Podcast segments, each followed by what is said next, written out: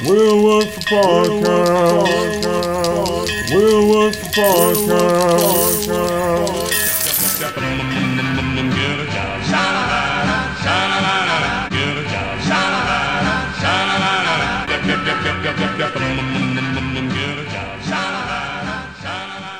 Hey, y'all, welcome back to Will Work the Podcast.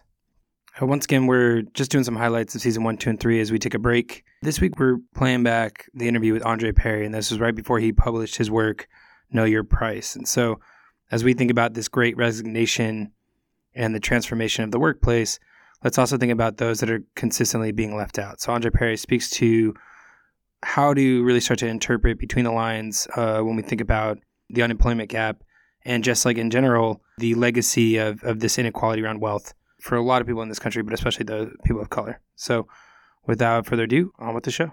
Oh, and uh, as always, uh, rate, review, subscribe. Those those numbers really mean a lot to us. And please feel free to reach out anytime. We, we'd love to respond and make sure that your ideas get used next season.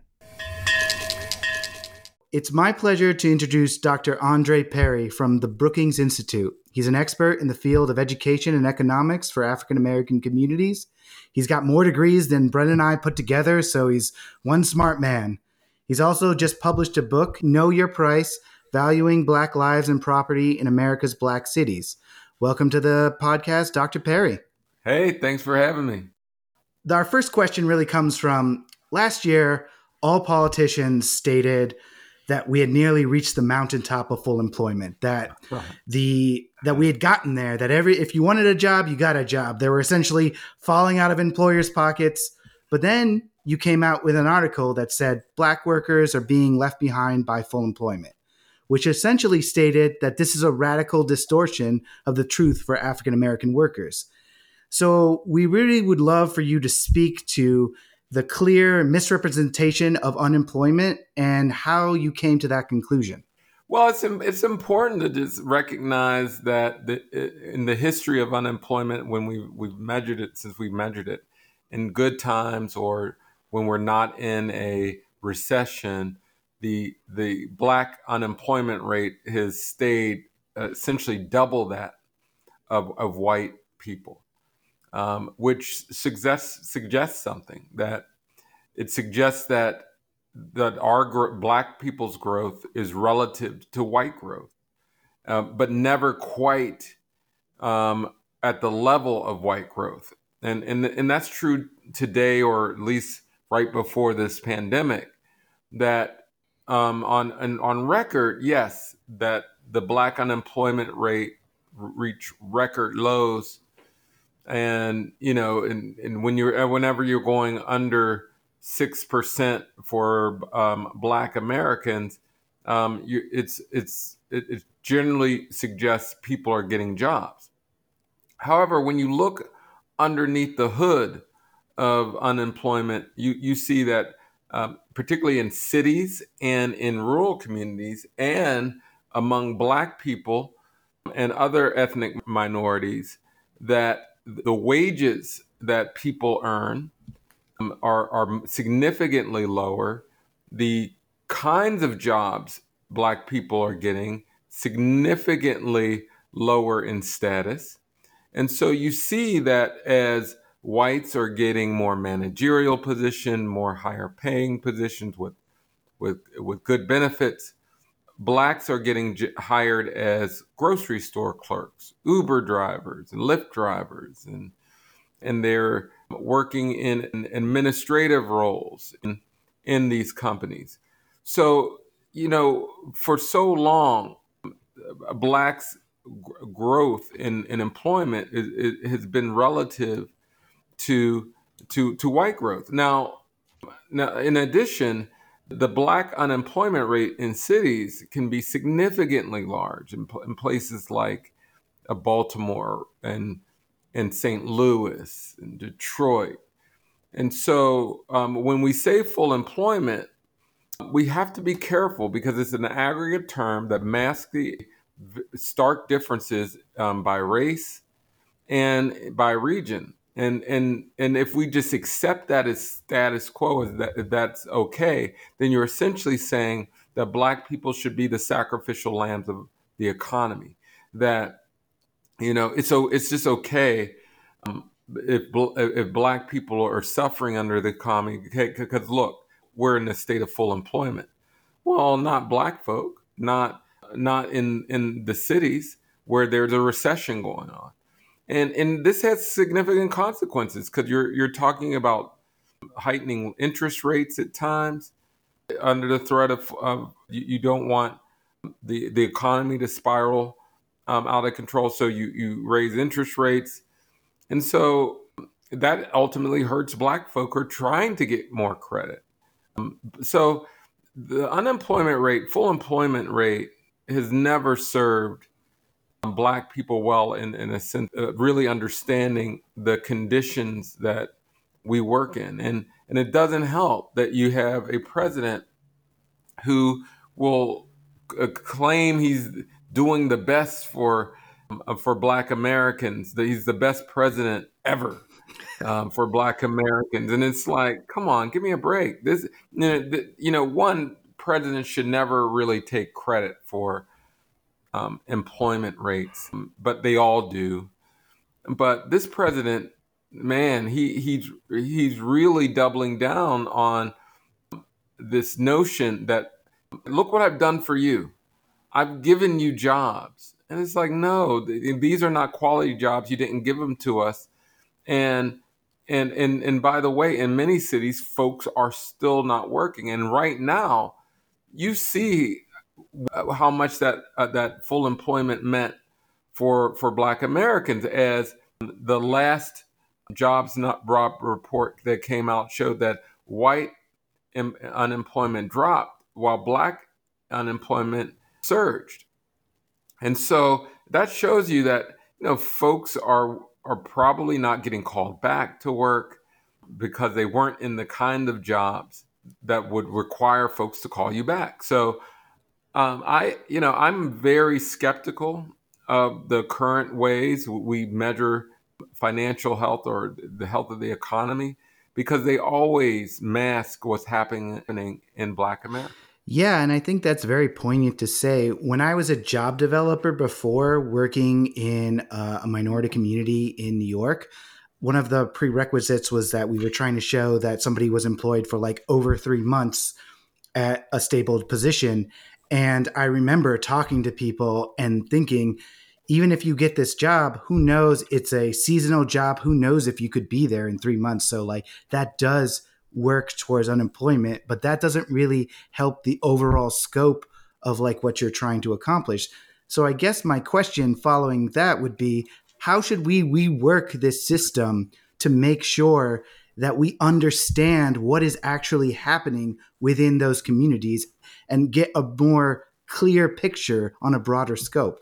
One, we definitely need new measures and metrics that um, really reveal what's happening in, in cities, in particular with Black communities. There are different measures that we can use to get at the fiscal health, and and for those who who want to to see some of those or uh, the reading, they can go to my my writings on on full employment.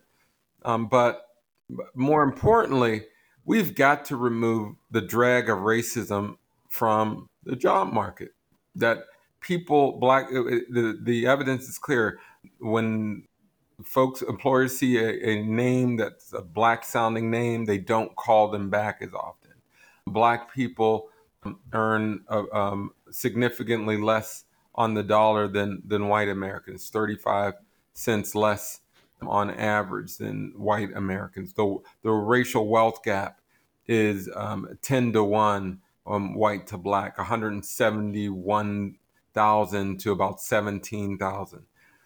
You know, these are indicators that should go along with any unemployment rate number, to, so that people can get a sense of fiscal health. But we've got to remove the drag of racism um, from our economy. Now, it, it, as it relates to um, um, the the job economy, the the the incidents um, in recent re- weeks the the uprisings spurred by the killing of George Floyd by former Minneapolis police officer Derek Chauvin, we see that that the, the, those same attitudes that led to the the officer to snuff out the life of of George Floyd are are are also held by employers, are also held by um, housing um, executives, um, bankers, lenders, appraisers. And so this is there's nothing that says a, a black person doesn't belong in an economy like a cop literally taking them a black person out in broad daylight. You know, and so we've got to to to check this this racism in the economy. Now, I'm encouraged by what I'm seeing in terms of corporate America making statements, setting up funds, changing. I mean, sh- shoot, the, Aunt Jemima was booted from the brand. There's positive things going on, but let's be clear companies can uh, serve Black Americans better by m- making sure that there's no one who's working poor on their job roles. And we know that we have lots of um, folks who are still on some form of public subsidy, but but working a nine to five. That we know that as these corporations make large investments, there's actually a better way to make investments, and that's by paying higher taxes. You you know that that many of these initiatives to fund black businesses, you wouldn't have to do that if home ownership rates, for instance, were higher. And a lot of my studies look at housing devaluation, where I show that homes in black neighborhoods, after controlling for education, crime, walkability, and all those fancy Zillow metrics, that homes in black neighborhoods are are 23% less than those in white neighborhoods, and um, 48,000 per home. Accumulatively, that amounts to about 156 billion in lost equity. Now that's the money, 156 billion is the money people use to start businesses, to send their kids to college. Um, it's used by municipalities to fund education infrastructure. And so the country would be better served not from sort of ch- charity or folks feeling bad, while that helps, certainly it helps, but we need policies that recognizes the value of black lives. And and when they when that happens, we'll see some of these trends starting to reverse. So it's interesting what you just said because I think it reflects our last speaker who we had uh, last week was Dr. Bridget Williams, and she is a chief of staff for Orange County Public Schools in Florida. And she was mm-hmm. saying all we need is a chance. She really re- she reiterated several times that just give people a chance and they'll show you what they can do. And she's in part of the school system there and has done a lot of diversity practices and made sure that she's had different voices in the room to make sure that she's listening to different outcomes and different and advice from all across the board. Do you think there is a possibility of mandating that on the corporate or private sector? You know, I, at least in terms of government jobs, I do believe that we need some type of race-based um, um, um, initiative, some form of race-based programming and initiatives to correct these issues. Um, we got to this place because there was anti-black discrimination in, um, um, um, codified into law. To get out of it, you also must address race. And so I do believe that some form of affirmative action um, is required. Um, we will need some type of race based um, solutions if we're going to truly close the wealth gap. Um, there's some ways we can get around it. Um, um, clearly, if we said um, um, we we will have a home ownership or a home um, loan program for those who did not have generational wealth, that would help. But at the but and I think it, it's very important because not a, uh, there's lots of white people who who do not have wealth or did not come from wealth. Right. Um, so but at the end of the day, you, you still need to address um, race because race is the issue that got us here. And to not to ignore it is to bury your head in the sand to the root causes. And to ignore the root causes, you're going to always do these workarounds that really ne- never get at the issue. So I, I think there, that there's some form of affirmative action is required, some form of deliberate investment in Black communities and Black people is needed. Um, so, um, yeah, so I, I, definitely think we have to be aggressive um, because it's you know there's this white supremacist myth that that states that the the the, the conditions of black cities and neighborhoods are a direct result of the people of the actions of the people in them um, when in fact it's the policies um, surrounding uh, those communities um, that are are much more influential on the economic um, outcomes of that community and so, you know, we should be investing in Black people. We should be investing in Black communities. We should be hiring um, Black people. And um, when we do that, when but all that means we have to value Black lives, and that's what the Black Lives Matter movement for me is about. It's about getting law to value Black lives, and um, and and and and that's possible um, I, am encouraged by what's happening in the streets. It's producing change, and, and but we need to build on this momentum and, and create policies that will restore the value that's been extracted by racism. I really appreciate that sentiment. I think that's something that we, Dan and I, have, have been talking within our own communities about how to participate and support and and really, you know, follow the leadership that's coming out of what's happening right now both within our own cities and kind of the national scale. And I mean, we're definitely going to um, link a lot of the articles that you've been writing the last few weeks uh, to to this podcast for our listeners that are curious to see more about your particular perspective. And I'm just curious if you were to give a recommendation in how to engage. Like, what what would you think is the most impactful right now? Well, I I think uh, depending on your race. But no, I mean, I, I think we should all be joining something now. Joining an organization that's squarely focused on ending racial inequality. And, and we all have our lane. Some people are going to go into economic issues, some um, or um, job issues and, and issues around the macro economy. Some will go into housing. Some will go into criminal justice organizations. I mean, we all have our our our our desires, our penchants, our our proclivities. So I, I don't want just people just to join anything. But now is the the time to join an organization, to be a part of something, um, to to follow. And and if people do that, white and white, black, brown, Asian, Native American, you know, if, if people join organizations it will lead to the kind of political movement we need in order to change policy because economics is also about policy. Um, if we can change policy, then we can change the life trajectories of Black Americans in this country. I have an interesting question to ask you. I know that if somebody was listening to this and we are all about unemployment and how to like get a job, a lot of people would see employment as a zero sum game, as either I get a job or I don't get a job, and I'm trying to beat others around me.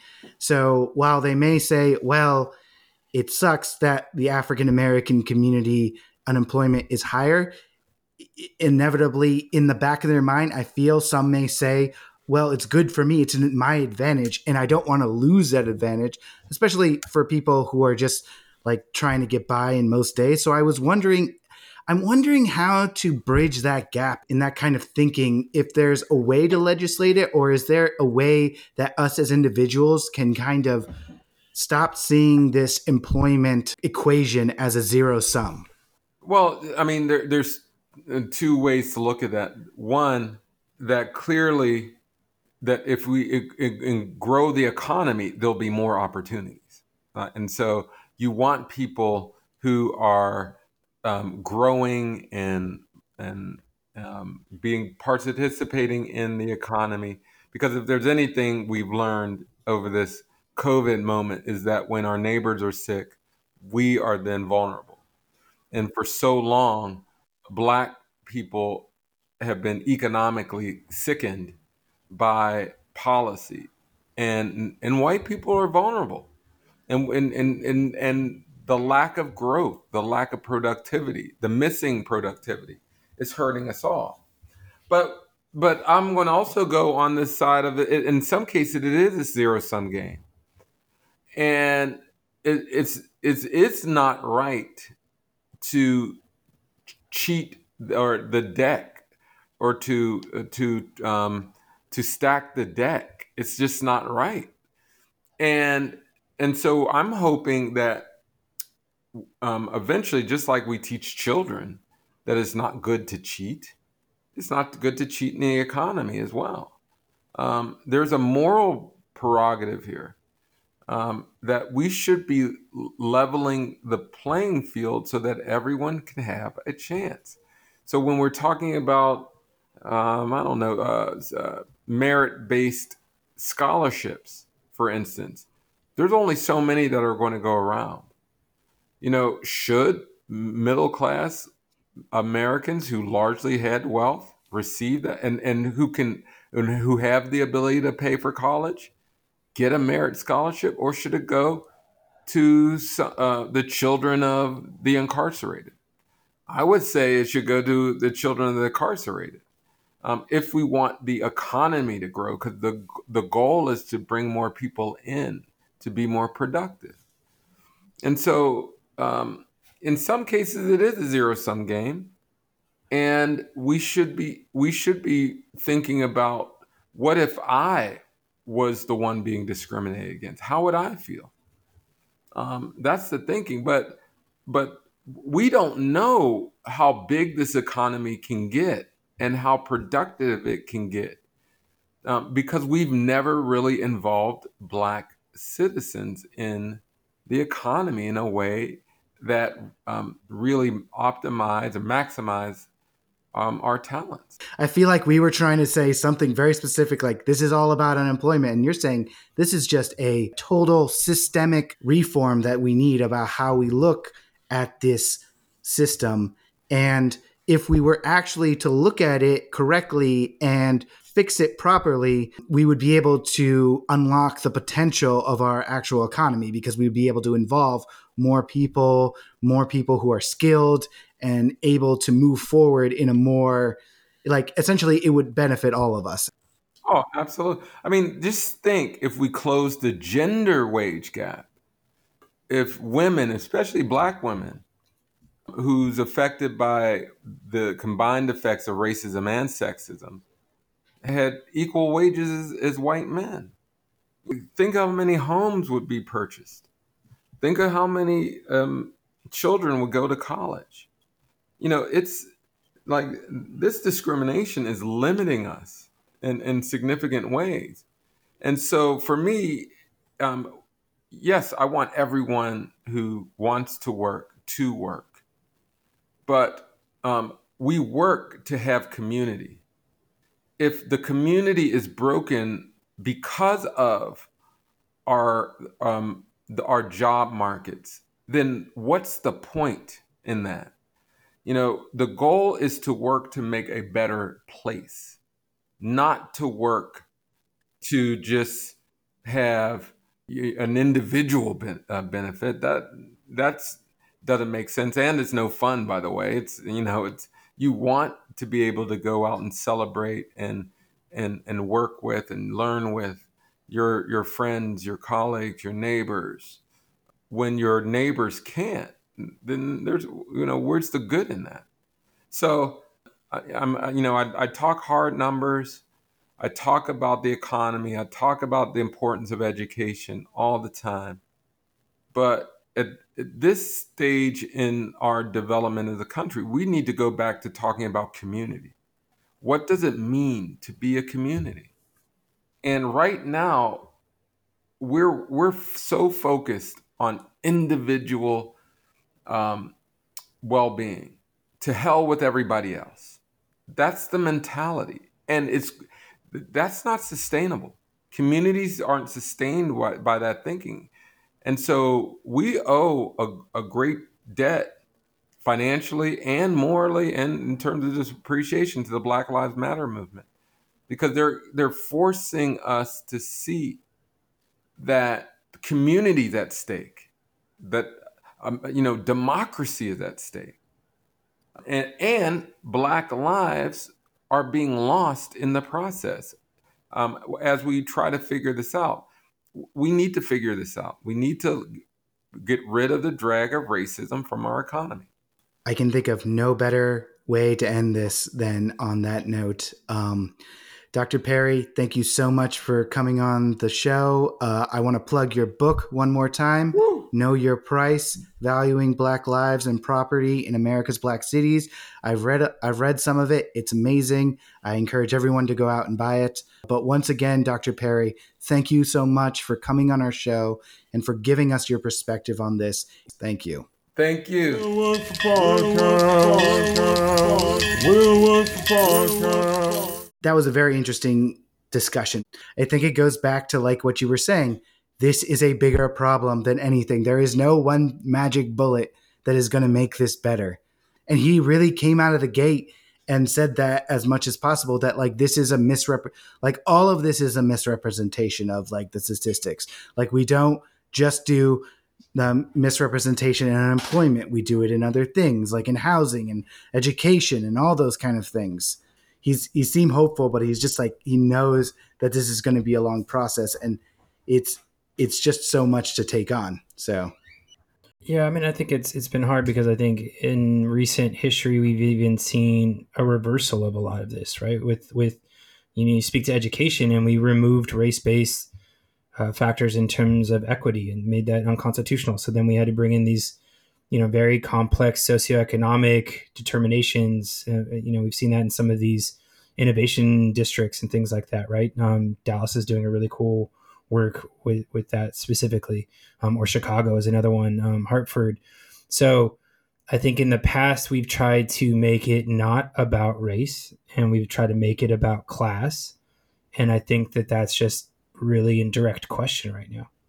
right, it was just a fascinating discussion. His his lens on this whole thing and how you know that there needs to be more accountability and you know it kind of goes back to our discussion with dr williams i think that there are structures that leaders of color are putting in place all over this country that need to be more facilitated to like the for-profit industry and these private these private firms to say these need to be a part of your mentality. And i don't know how to do that. And i don't and he he said about policies and i just hope that what he foreshadowed would come true that you know policies are coming that will help this be will help this come to fruition. Thanks everybody for being here. We really appreciate you coming. Dr perry was amazing. God i need to say, stop saying amazing. Never mind. I need to stop that. And we can't wait till next week for our next informative interview. As always, you can reach out to us uh, with any kind of information. You know, we we've had people share positive plugs. They've reached out with success. They've told us rejection letters. So any kind of thing that you'd like to share in terms of this community as we build it, uh, please go ahead email us at will work the number four podcast at gmail.com. You can also follow us on Twitter at b underscore unemployed. And then our Instagram accounts, I'm at Cherry Street Beat. and i'm at never underscore regrets There you go. So so feel free to reach out and help this community grow. All right, thanks, y'all. thanks Get a job.